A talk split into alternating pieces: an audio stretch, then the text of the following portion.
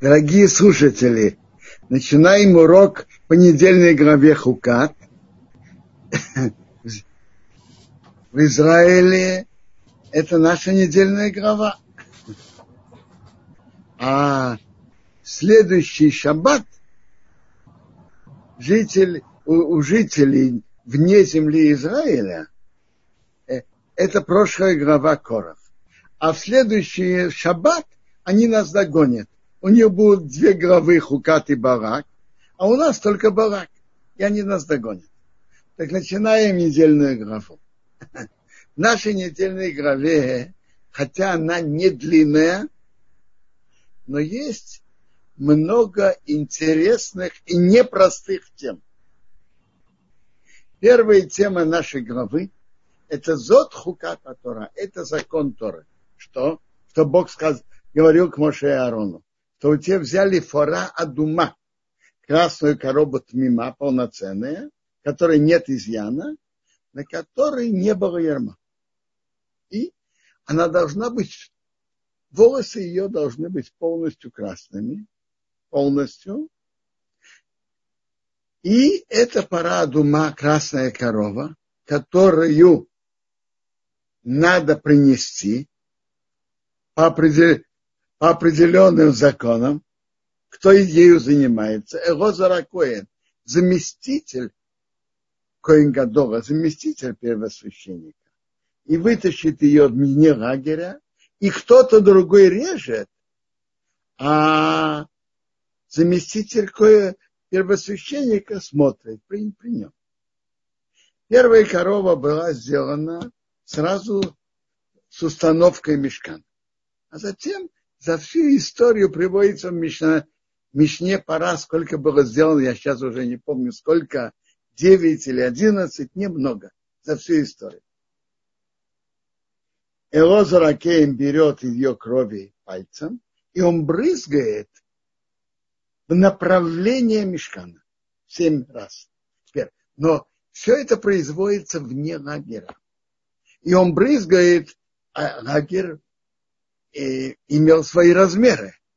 Грубо говоря, лагерь был 12 километров. Шесть от центра 6 в ту сторону, 6 в ту.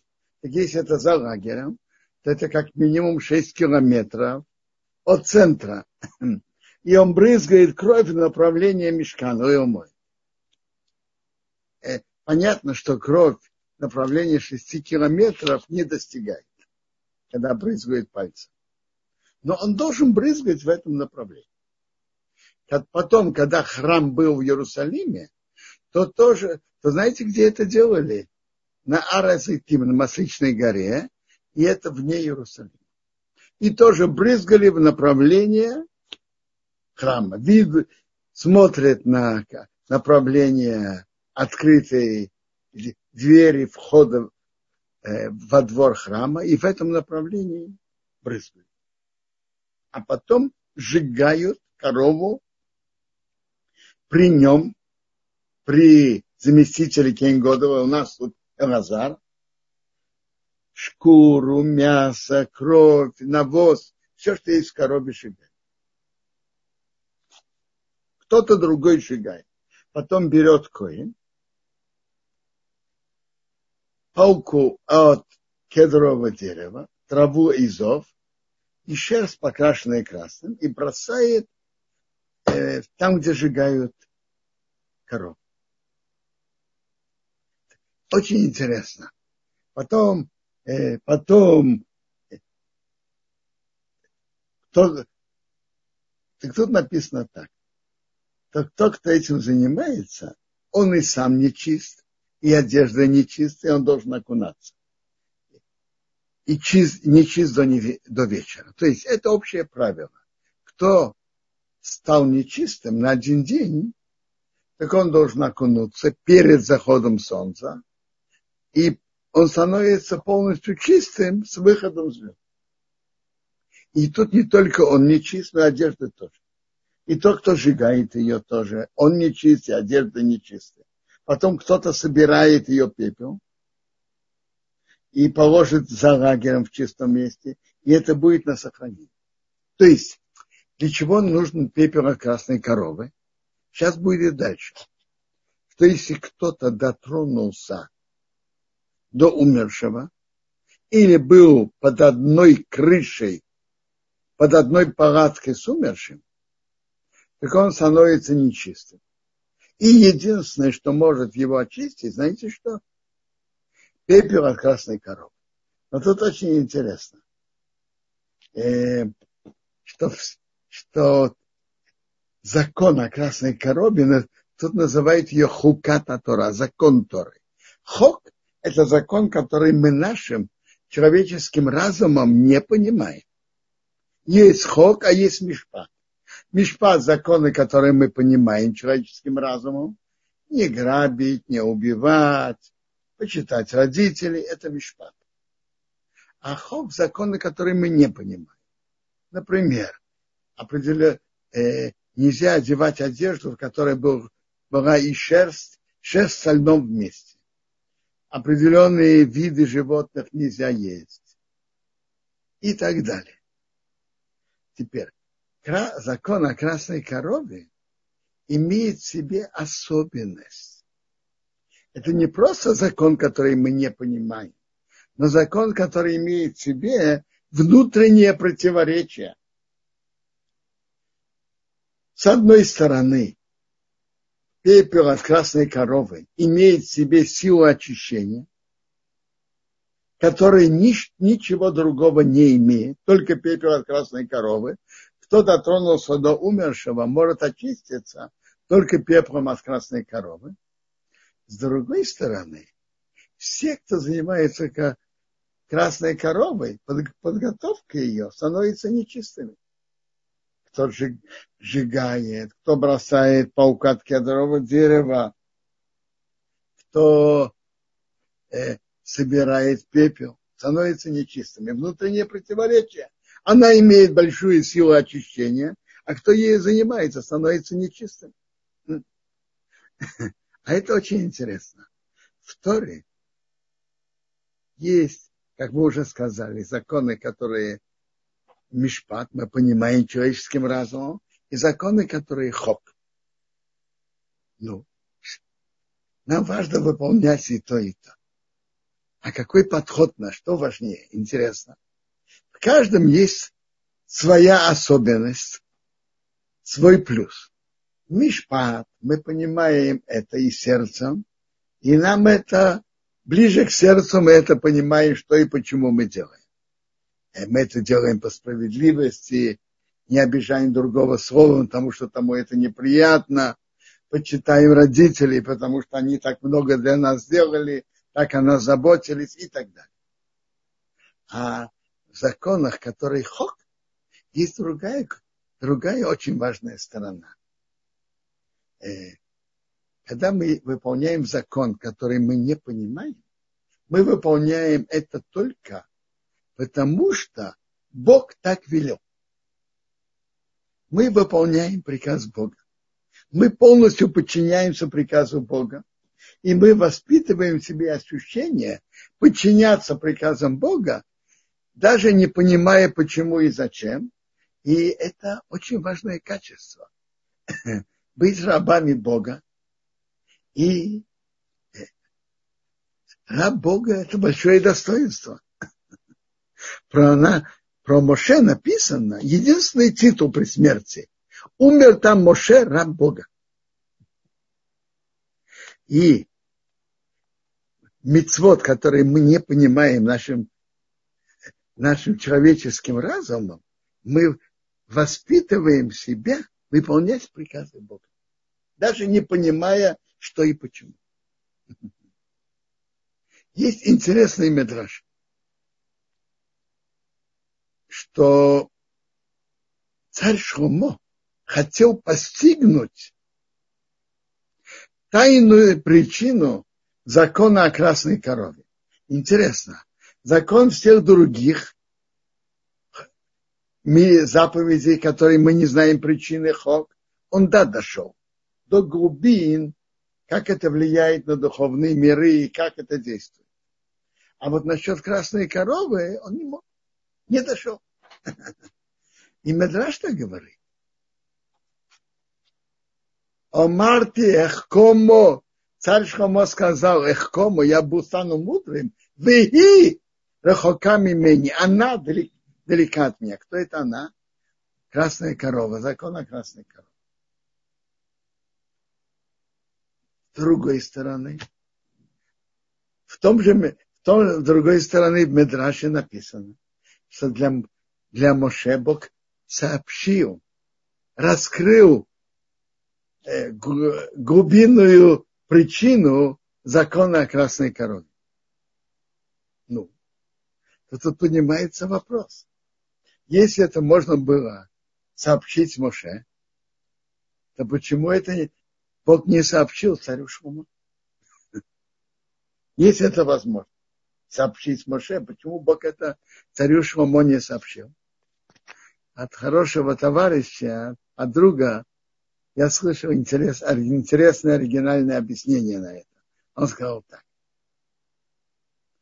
Бог захотел оставить для, для Моше место, чтобы он служил Богу, выполнял заповедь, не зная ее содержания глубину и причину ее содержания. Приучиться подчинять себя приказам Бога, быть рабом Бога, быть рабом Бога. И это было важно. Воспитывать себе это важное качество. Можно задать вопрос тогда в другую сторону. А почему же Моше Бог да сообщил тайну этого закона? Почему Маше Бог да сообщил? Рассказывает на это шуточную историю. Лет 150 назад много говорили про богатство Ротшильда. Какой-то еврей, который преподавал детям, бедняк, сказал, а вы знаете, я, если я бы имел достояние Ротшильда, я был бы еще богаче Ротшильда. Его спросили, послушай, чем, как бы ты был богаче Ротшильда, откуда? Он говорит, послушайте, кроме богатства Ротшильда, у меня было бы еще 5 рублей, что я получаю каждую неделю за обучение детей. Ну, как вы думаете, он бы действительно был богаче Ротшильда?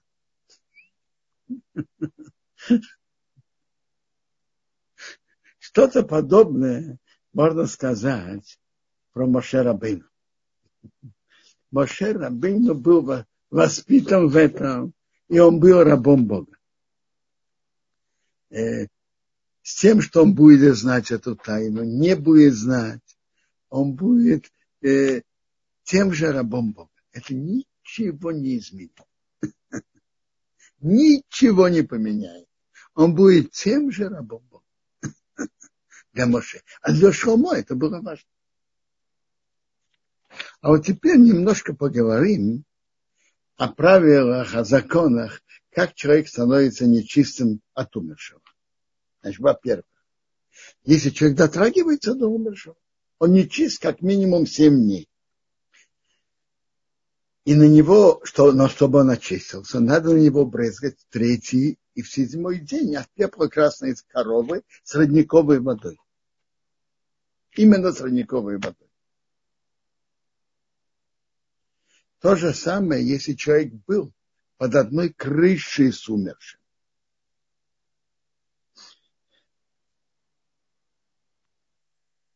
Э, если на него брызгают третий день и седьмой день от пепла красной коровы, то он после этого окунается в тот же день и вечером становится чистым.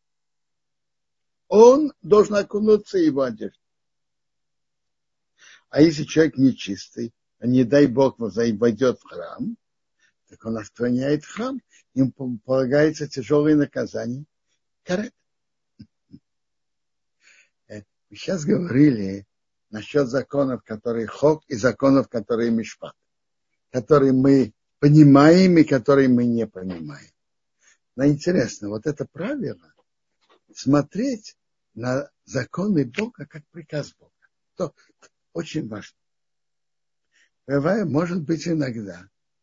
Даже закон, который вообще-то он как мишпат, мы понимаем человеческим разумом, но могут быть ситуации, что мы его должны выполнять как хок, без объяснений. Почитание родителей. Это потому, что они столько заботились о нас, столько бессонных ночей прошли за нас, и так далее, и так далее. А может быть ситуация, папа или мама, которые не заботились о детях. И все-таки по закону Торы э, сын и дочка должны их почитать, несмотря на все это. Бывают такие ситуации. Мы должны смотреть на все законы, как приказ Бога. То, что мы еще понимаем, почему, мы это понимаем, почему, очень хорошо. Но все это должно знать, что это приказ Бога. Дальше Тора нам рассказывает, как вся община. О, вот тут мы совершаем прыжок на 38 лет. Начало главы было сказано во втором году, а продолжение главы – это 40 год. Вся община пришла. Говорит Раши, что такое вся община. Это вся община, которая уже должна была войти в землю Израиля. Тогда она называлась земля Кна. То есть те, которые должны были умереть, уже умерли. И они пришли в пустыню Цин, первый месяц. Какой первый месяц? Нисан. Народ поселился в Кадеш, и Мирьям там умерла, и была там похоронена. Написано, что она умерла 10-го Нисана. И не было воды у общины. И они собрались на Моше и Аарона. Почему не было воды? Это Гемора в трактате Танит, 10, 9 лист, нам сообщает так, что было три руководителя у еврейского народа. И было три подарка, что Бог дал евреям в пустыне. Три руководителя, это Моше, Аарон и Мирьям. И было три подарка. Ман, колодец и облака. Ман был в заслугу Моше. Колодец был в заслугу Мирьям. А облака были в заслугу Аарона. Так сразу, почему колодец в заслугу а Мирьям? По-видимому, потому что она же э, привела меньше возле реки, возле Нила, и она там ждала, и ждала, ждала и думала, как ему помочь. Была возле воды спасти Моше. Так сразу, как Мирьям умерла, не, не стало воды. И это также и показало, что народ знал, благодаря кому у него была вода все это время. Так они собрались на Моше и Аарон народ спорил с Моше, сказали, мы бы умерли при смерти наших братьев перед Богом, которые умерли от эпидемии. А почему вы привели общину Бога в эту пустыню? Умереть там и мы, и наш скот.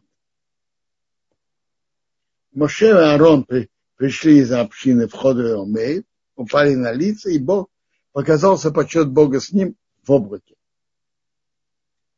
Вот тут сейчас идет история с водами раздора, водами спора. Непростая глава.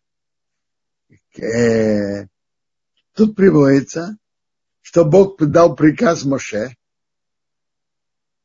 и Моше, Моше и Аарону, и Моше ошибся, и за это он был наказан не войти в страну.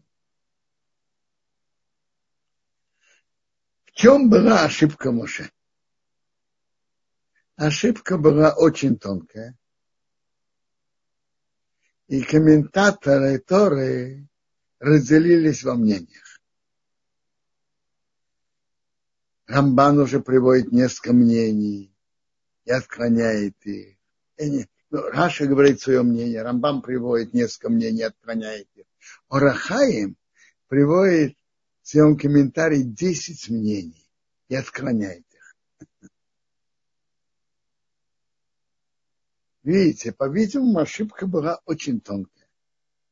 И давайте почитаем главу и разберем несколько основных объяснений. Основных. Я знаю те, которые наиболее приняты. Бог говорил Моше так. Бери жезл, собери общину, ты и твой брат Аарон, говорите к скале перед их глазами, и чтобы он дал их воды, свои воды. Вытащи им воды из скалы и напои общину и их скот. Моше взял жезл от Бога, как он ему велел. Моше и Аарон собрали общину перед скалой, и он сказал им, слушайте непослушные, из этой скалы мы, мы вытащим вам воду. Моше поднял руку и ударил скалу своим жезлом два раза. Вышло много воды, пила и община, и их скот. Ну, то, что пила, пил их скот тоже.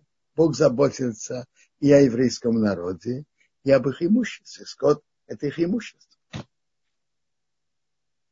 Большое чудо было. Моше ударил и два раза, и вышло много воды. Что Бог говорит? Сказал Бог Моше Аарону, потому что вы не сделали, чтобы мне верили, осветить меня перед глазами сынов Израиля, поэтому вы не, приведете эту, эту общину, это общество в землю, которую я им дал. Это воды раз, спора, раздора, что спорили сыны Израиля с Богом, и он осветился через них. Давайте прежде всего поймем с, с само содержание этих предложений. Что Бог сказал? Вы не сделали, что мне поверили, осветите меня. Скажите, э, Моше и Арон сделали перед народом такое великое чудо. Не было воды, а тут они ударили и пошла вода. Ну, э, представим себя в их положении. Мы видим, как Моше ударяет по скале и там не было воды, и вышло много воды. А, освящение Бога. Было или не было? Написано, что не было. А как это? Было большое чудо. А, э, а,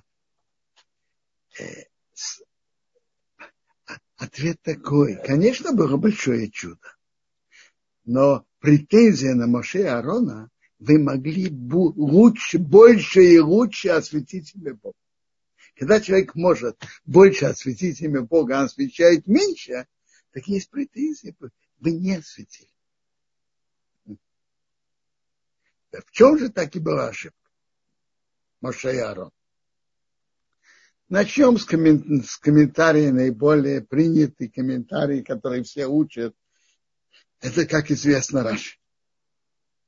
И Раши приводит, что Моше должен был говорить к скале, а он ударил по скале. Тут поднимаются несколько вопросов. Рамбан задает два вопроса. Может быть, не, не оба задает Рамбан, но задают два вопроса. Один вопрос, какая разница в освящении имени Бога? Ударяют по скале и выходит вода, или говорят в скале и выходит вода. Скала дает воду через удар жезлом. Естественно, нет. Это чудо, это чудо. В чем разница, спрашивает Рамбан, между этим чудом и этим чудом?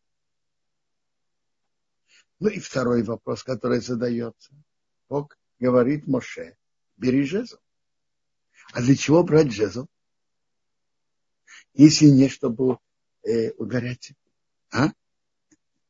Между прочим, во втором году, э, э, прошу прощения, еще, когда евреи вышли из Египта, в первом году, э, так приводится, что Бог в голове Бешара, Бог говорит к Моше, ударь по, когда не было воды, ударь по скале, и что вышла вода. Тогда Бог сказал к Моше, ударь по скале. Теперь, Орахаим отвечает на, один, на на один из вопросов. Он говорит, тут была, была, была ошибка Моше в понимании. Можно было понять двояко. Можно было понять, возьми жезл, чтобы ударить. А, а с одной стороны было сказано, возьми жезл. С другой стороны было сказано, говорите. Так Моше э, понял, что он должен ударить. Это была его ошибка. Теперь. А, но вопросы, которые, которые спрашивают, если ему велели взять жезл, то для чего? Если не для того, чтобы ударить. Рахаим отвечает, что может быть взять, как сказать, для показания полномочий, показания силы. Не чтобы пользоваться этим жезлом, а показать полномочия.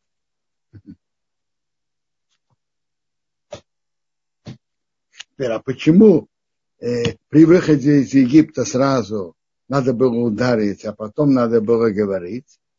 Медраж говорит на это. Когда ребенок маленький, то с ним, э, с ним беседуют ударом, а потом уже беседуют э, устами. То же самое со скалой. Я на, на вопрос, второй, который задает Рамбам, в чем разница в освящении имени Бога? Величие чуда и освящение имени Бога, если Моше говорит к скале, и она дает воду, или Моше ударяет по скале, и она дает воду это чудо и это чудо. Правильно? Мне кажется, ответ на это лежит в словах Раши дальше. Раша говорит, в чем был недостаток, вас не было освящения как надо. То есть я уже сказал, что не то, что не было освящения имени Бога. Могло было быть освящение более высокого уровня лучше, а было меньше. Можно было, чтобы было больше освящения имени Бога, а было меньше. Э, Раша говорит так. Тут, смотрите, если бы вы бы говорили к скале, и он выпустил бы воду, я, вопрос тут не только величие чуда.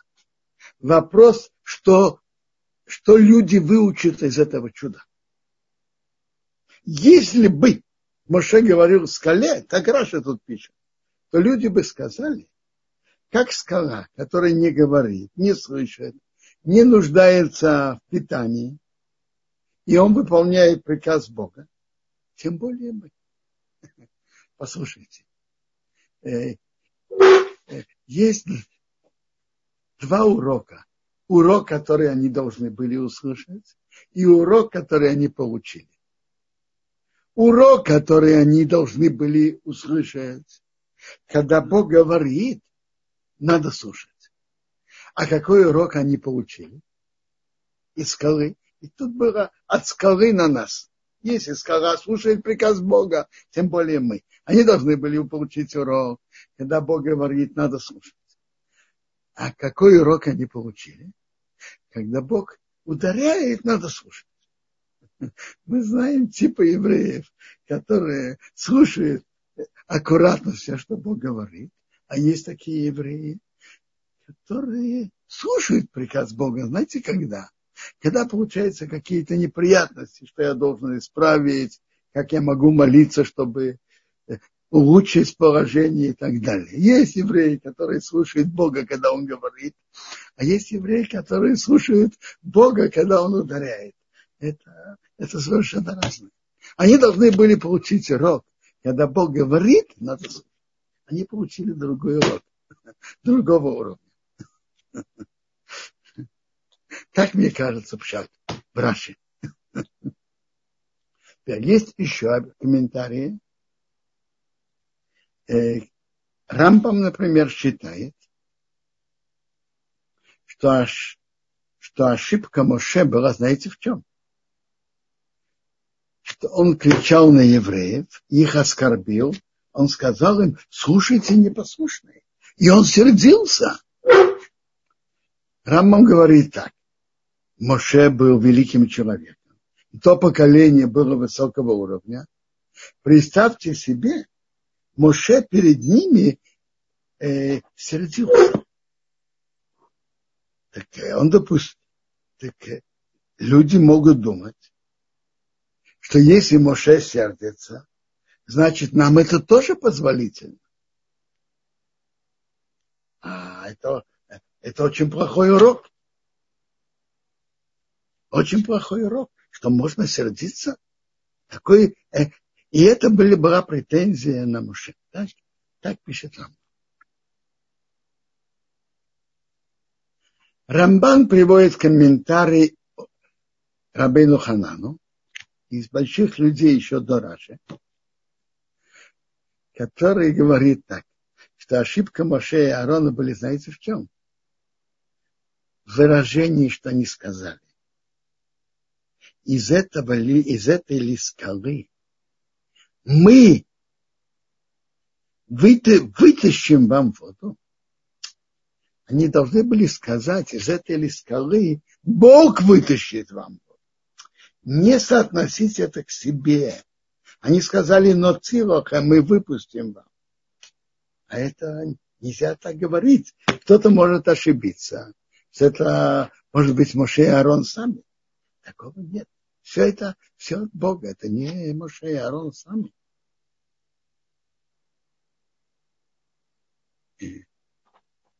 Так э, есть еще комментарии, я упомянул только несколько. Дальше Тора нам рассказывает, как Моше послал посланников из Кадейш к царю Эдому. Он говорит, так сказал твой брат Израиль. Ты знаешь все наши беды, которые нас встретили, нас постигли. Наши отцы спустились в Египет, мы жили в Египте долгие дни. Египтяне сделали нам плохо, нам и нашим отцам. Мы кричали к Богу, Он услышал нас. Послал посланника, то есть Моше, вывел из Египта, и мы вот в Кадыш, город у, грани, у края твоей границы. Пройдем по твоей стране. То есть они попросили дом, чтобы они дали пройти по их стране. И сказали, мы не пройдем по полям и виноградникам. То есть мы никакого ущерба вам не нанесем. Не будем пить воды колодца. По дороге царской пройдем, центральной. Не будем сворачивать ни направо, ни налево. Ущерба то есть не будет, пока пройдем границу. Эдом не согласился. Сказал ему евреи, знаешь, пройдем по дорожке. Если мы будем пить воду, заплатим. Просто никакого ущерба пройдем ногами. Он сказал, не пройдешь. И Адом вышел им навстречу большим тяжелым народом и сильной рукой. Эдом не захотел, то евреи прошли по границе. Евреи повернули от него, обошли. Дальше Тора нам рассказывает, как они ехали из Кадеш. И все евреи пришли, все общины Орагар. Это Орагар на юго-востоке земли, близко к юго-востоку земли Израиля. Это еще вне земли Израиля. И Бог сказал к Моше Аарону в на границе земли Дом говоря, чтобы Аарон присоединился к своему народу, что он не вошел в страну, что я дам сынам Израиля, потому что вы не послушали мои уста об этом споре. Между прочим, я забыл сказать, это претензии на Моше. А при чем Аарон? Чем виноват Аарон? И смотрите, понятно, что вина Аарона была значительно меньше, чем вина Моше. Но мне кажется, по Раше мы можем понять, в чем была вина Аарона. Ведь написано, что Моше ударил по скале два раза. Ударил бы он только один раз. Так Аарон ничем помочь не мог. Он ударил два раза между первым ударом и вторым, он должен был бы поправить Моше. Ведь надо было говорить, а не ударять. Аарон умер особой смертью. Возьми Аарона и его сына Лозера, подними их на Хорагар, гора на горе, раздень Аарона его одежды, одень Лозера и его сына, Аарон там умрет. И Моше так сделал, они подняли. И Моше так и сделал. Увидела вся община, что умер Аарон, и оплакивали Аарона 30 дней. Весь дом Израиля. Интересно. Раши Медраш подчеркивает, что Аарона оплакивали больше, чем Моше. В чем это видно? У Аарона написано Ивку не Исроил, сыны Израиля, а тут написано Коубейс Исроил, э, весь дом Израиля. И Медраж, это Абод Рабноса рассказывает, то Аарон был особенно любим всеми. Он всех приближал. Если был спор между одним и другим, он очень старался сделать мир. В семьях старал, делал мир. И потом в этих семьях, когда рождались дети, то называли их по имени Аарона. И во возрабносе написано, что за его э, гробу, при его смерти вышли тысячи, которых называли Аарон. Хотели, что сын был похож на Аарон.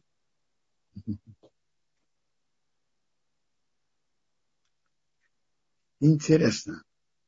Медраж приводит, что Тора нам рассказывает так, что Бог, Бог все это сказал на границе земли Эдом.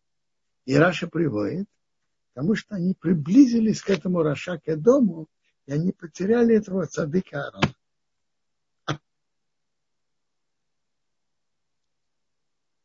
Они поехали и Тарагор через Ямсу, окружать землю Эдем, то есть обойти, и, и народ, ему стало неприятно в дороге. И они стали приходить с претензией. Народ говорил против Бога и Моше. Это тоже плохо. Против Бога и Моше можно приравнять Моше, Моше к Богу. Какой бы человек не был великим, Моше Рабыну нет более великого человека, чем он, но он человек. А Бог это Бог. Они, почему вы нас вывели из Египта? Умереть в пустыне, нет хлеба, нет воды. А нам надоело вот это э, хлеб, который легкий. Значит, легкий. Хлеб, который весь ман впитывался полностью в организме, и ничего не, не, не выделялось. Это как раз э, делало им лучше и приятнее. Но они боялись как-то, всегда что-то что выходит. А ман полностью впитывался в организм. Интересно, есть гемора брахот. Она говорит, что два мед, эхот мишишим беман. Это одна из 60 отман. Так интересно, я прочитал про мед. Интересно, свой меда, что он почти полностью впитывается организмом. Нет, нет того, что должно выйти в навоз, испражнение. Так ман полностью не было испражнений, полностью все впитывалось. Бог наслал на народ змей, которые сжигали, и они кусали народ. И умер, умерло много из Израиля. Почему именно змею? Змея, которая говорит плохое, первый грех первого человека, это было из-за змеи. Он наговаривал на Бога.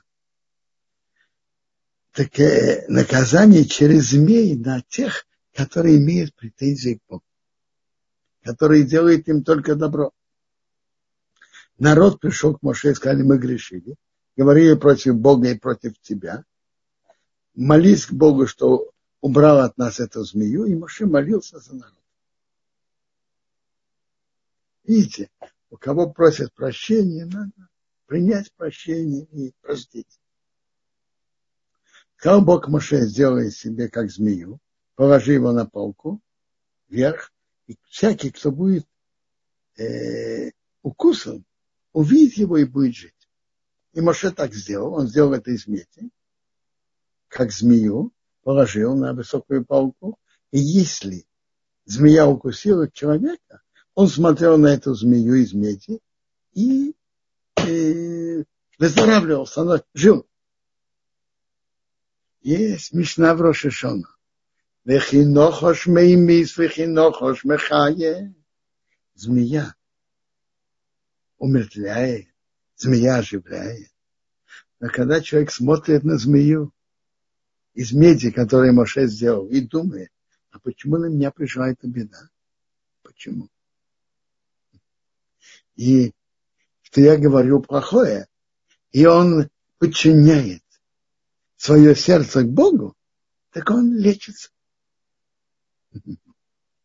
А со мной было не змей, не то, что он смотрел на нее, а то, что он смотрел на нее и, и, и брал урок от этого. Подчинять свое сердце Богу. Не иметь претензий на Бога. И впрочем, это актуально не только тому поколению, это актуально в каждом поколении. Мы не знаем расчета Бога, что Бог с нами делает. И Бог знает лучше нас, что для нас хорошо.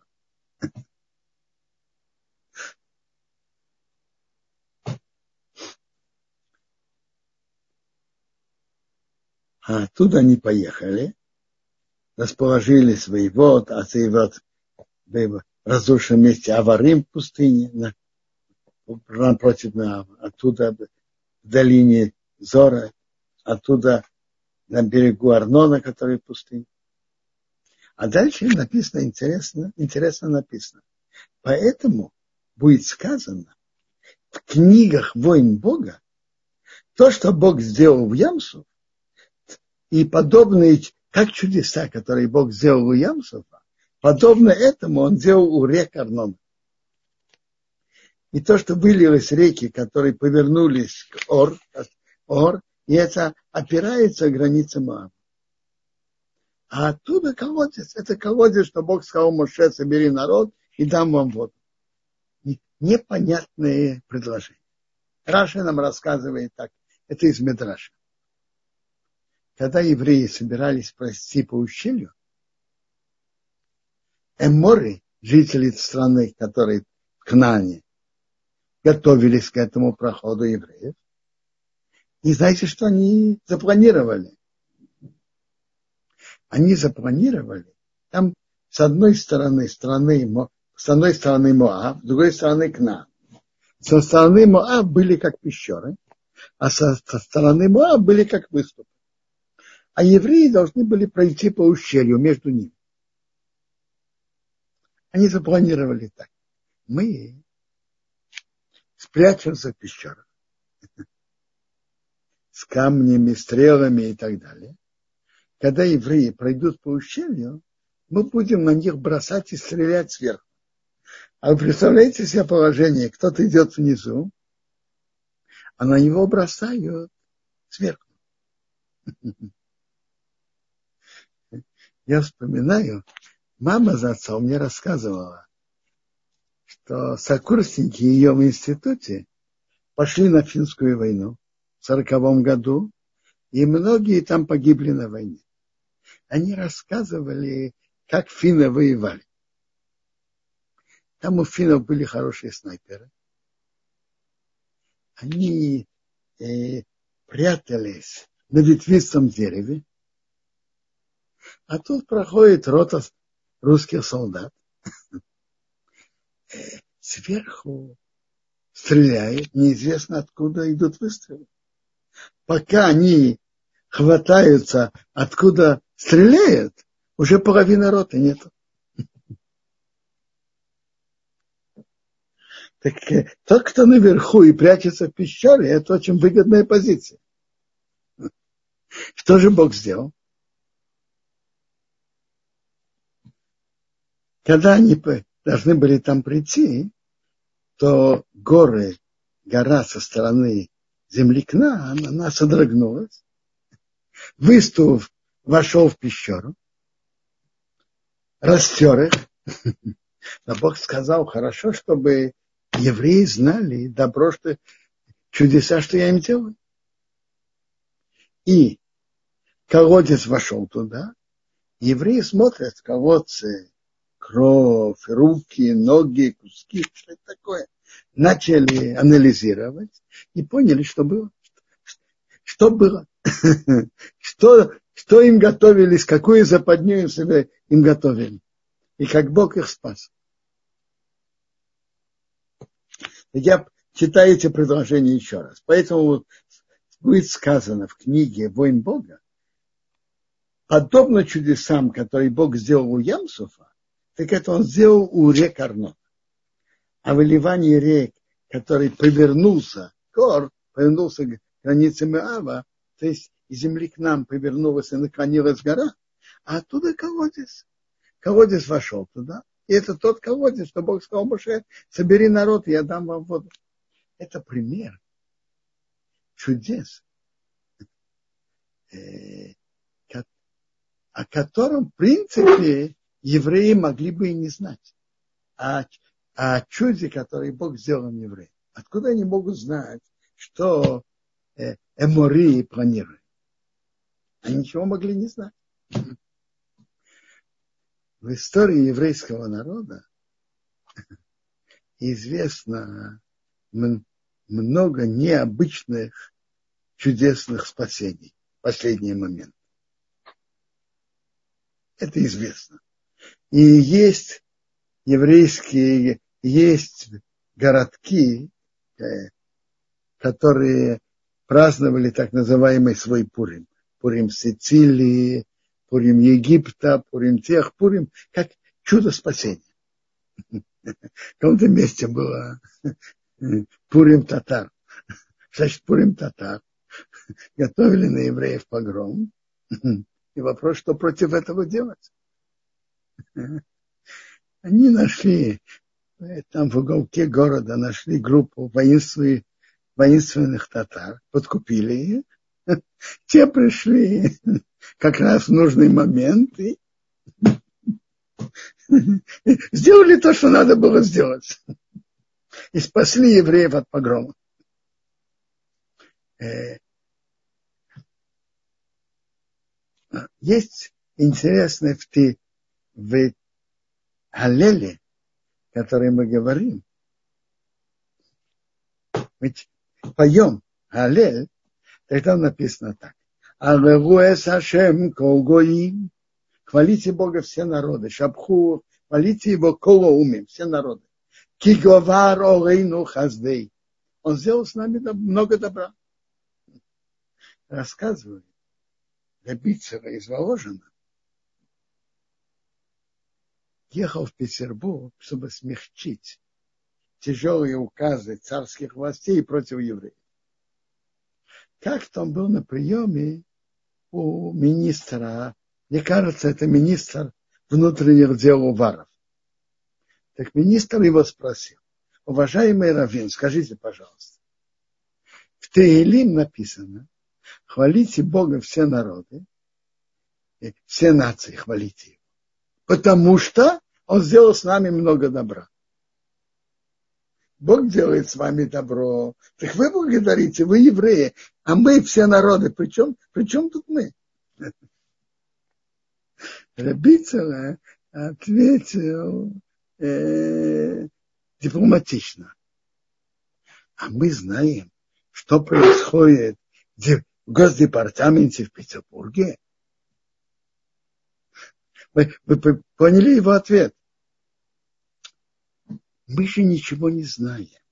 Какие козни враги евреев планируют против евреев, мы ничего не знаем. Мы знаем, что происходит в Госдепартаменте в Петербурге. Мы ничего не знаем.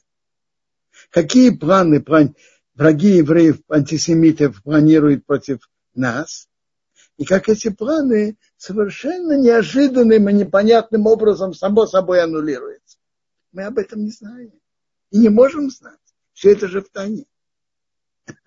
А вот другие народы, которые участвовали в этом, присутствовали в этом, Они могут видеть невидимую руку Бога из-за кулис, которая спасает еврейский народ. Мы можем знать все чудеса, что Бог с нами делает. А мы же ничего не знаем. Мы же не знаем планов антисемитов и что они планировали. Мы ничего не знаем. Ну, один из примеров этого, который мы как, э, да узнали, это зловещий план Сталина в конце своей жизни выслать всех евреев в Сибирь в лагеря. Хотя официально это было тайно, но известия и слухи как-то дошли. А потом стали более ясные официальные доказательства. От крав, э, от руководителей Советского Союза впоследствии, э, Косыгин, Хрущев и так далее, и так далее. Э, Все было запланировано. Бараки уже строили. С поездами договорились. Э, врачей арестовали. Собирались сделать дело врачей. Списки всех евреев собрали. И чтобы не пропустить никого, собрали дважды. И по месту жительства и по месту работы и так далее, и так далее. Все было запланировано и готово. И вдруг у Иосифа Виссарионовича, у Сталина кровоизлияние в мозгу, между прочим, в Пуре. Кровоизлияние в мозгу в Пуре. А через несколько дней он, как говорят, был благополучно издох. Новое руководство, я не знаю, были большие цадыки, маленькие цадыки. Но такое действие делать против всего мира они боялись. И это было большое чудо, которое спасло еврейство России. Скажите, а сколько было подобных чудес, о которых или мало кто знает, или, может быть, никто не знает. Мы не знаем. Все зловещие планы антисемитов мы не знаем. А вообще-то, если смотреть открытыми глазами, то вся наша жизнь тут в Израиле – это постоянные чудеса.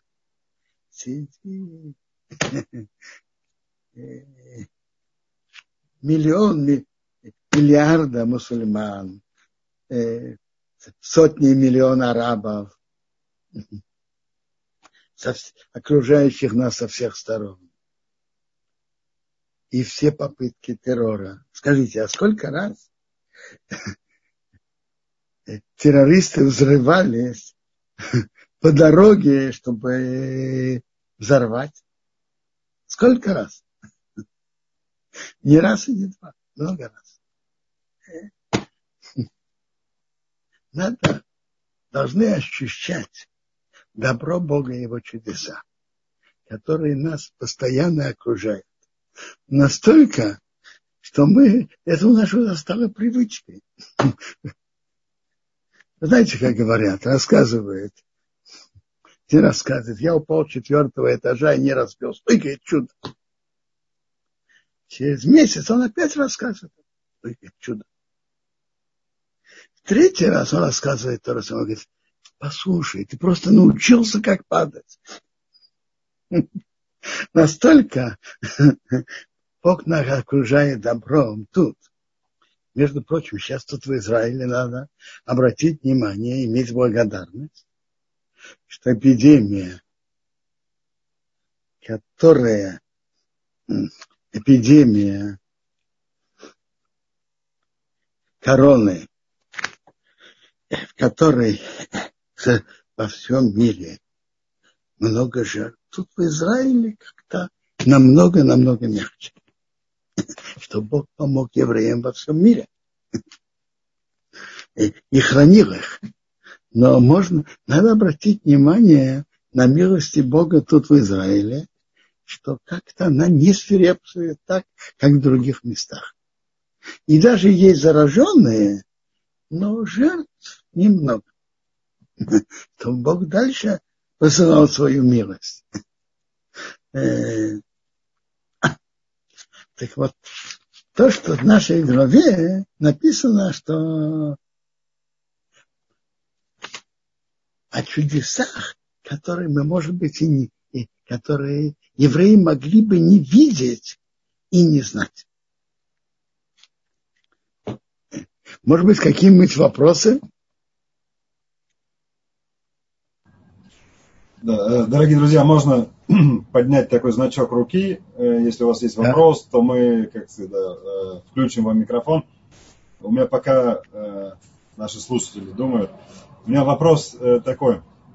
То, что вы сказали, что когда еврейский народ предъявлял претензии к, к Моше, к Творцу, и Творец послал да. их змей, которые их кусали, и, и там как-то есть комментаторы, которые объясняют некую такую взаимосвязь между э, действием, которое нехорошее делали еврейский народ, да, и наказанием, которое они получали. То есть змея это некий такой, э, как говорится, относится к злословию, да, к, к такому, к, как это можно сказать еще?